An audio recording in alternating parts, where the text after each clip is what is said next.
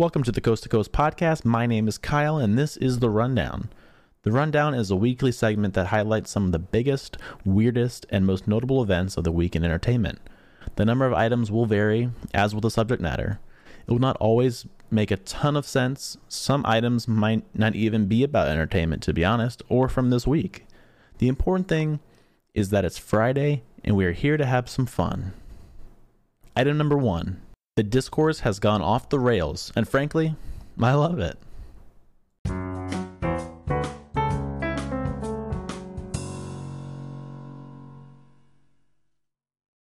One thing about me, I love a little chaos.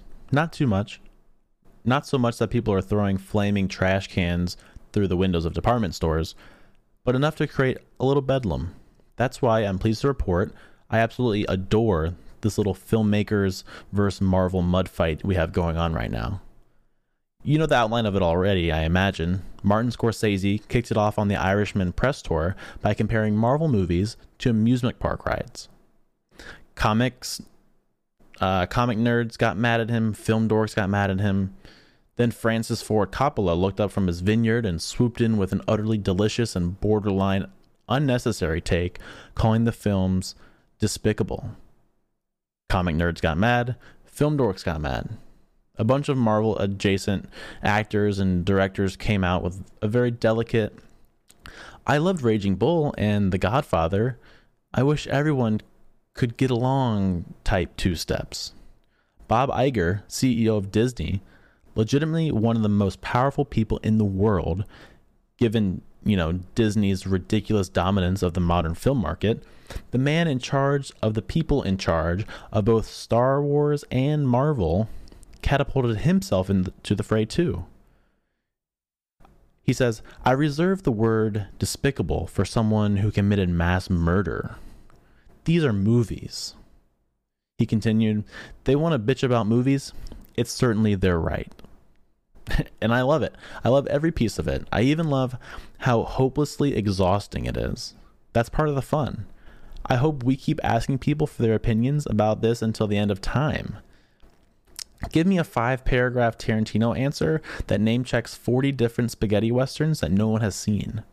Ask Vin Diesel about it and see how quickly he compares the Fast and the Furious franchise to The Godfather.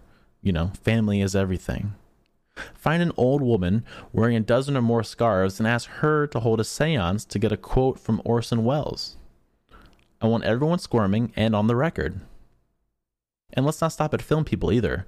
Ask people at the next presidential debate. Let's watch that circus. I mean, if you thought people were mad before, oh boy.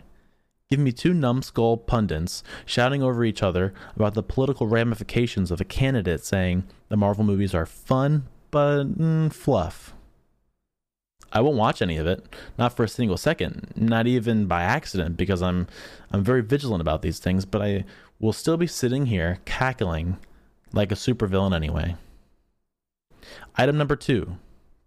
Please, Jeremy Irons, control your dogs.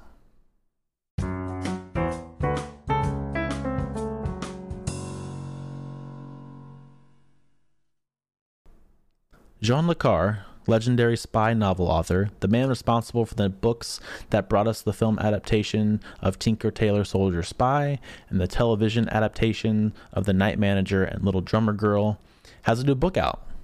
Jeremy Irons is in The Watchmen, which uh, premiered this week, and that is more than enough of an excuse to share this anecdote from a 2013 profile of Le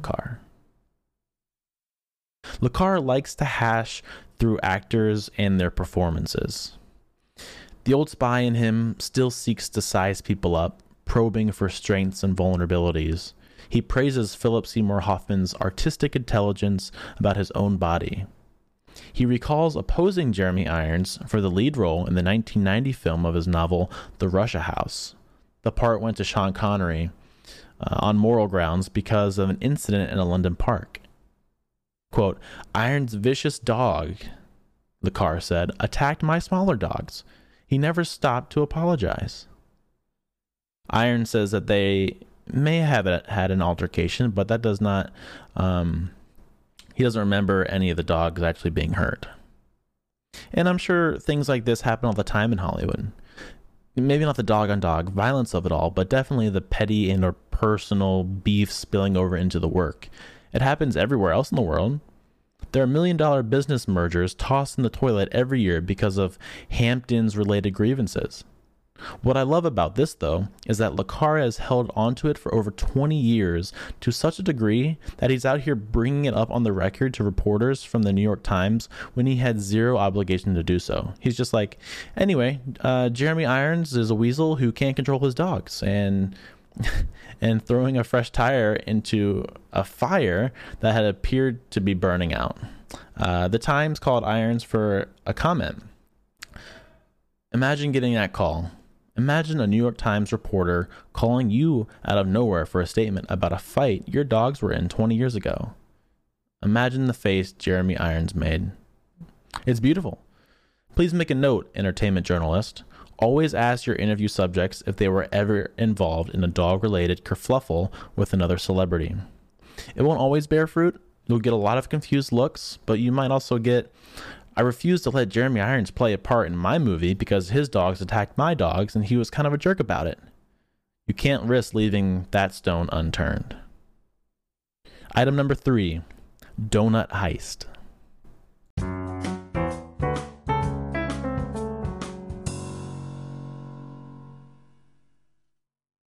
Well, guess what? Somebody stole donuts from the set of Law and Order SVU. I know this because the police, the real police, were called about it. Here, listen. Police are responding to a report of a man stealing donuts from a Law and Order shoot. That was the call. I don't really have much to add here. Some would say perhaps that I just wanted an excuse to say the words donut heist and um, record this on this segment. But but it's an interesting point, of course. Um, Law and Order SVU has been on television for almost 20 years. There's a non zero chance that they've run out of fresh ideas to the degree that they do an episode about stolen donuts at some point. I would very much like to hear Ice T say, What kind of sick freak steals donuts? In his voice, of course.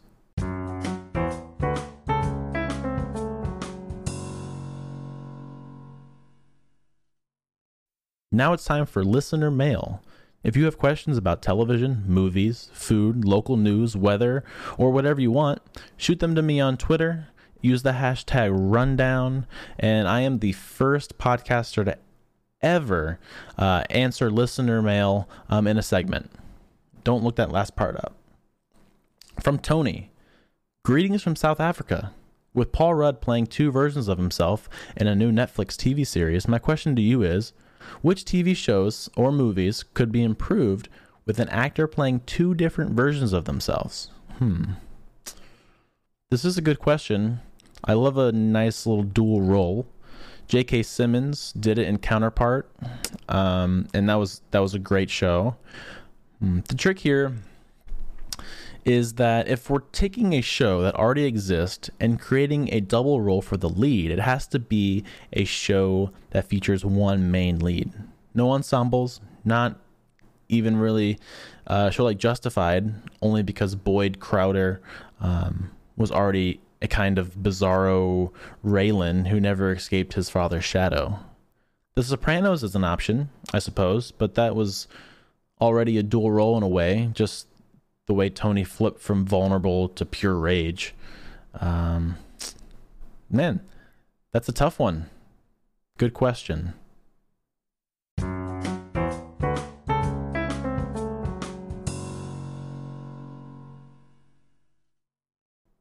And now the news from Colombia.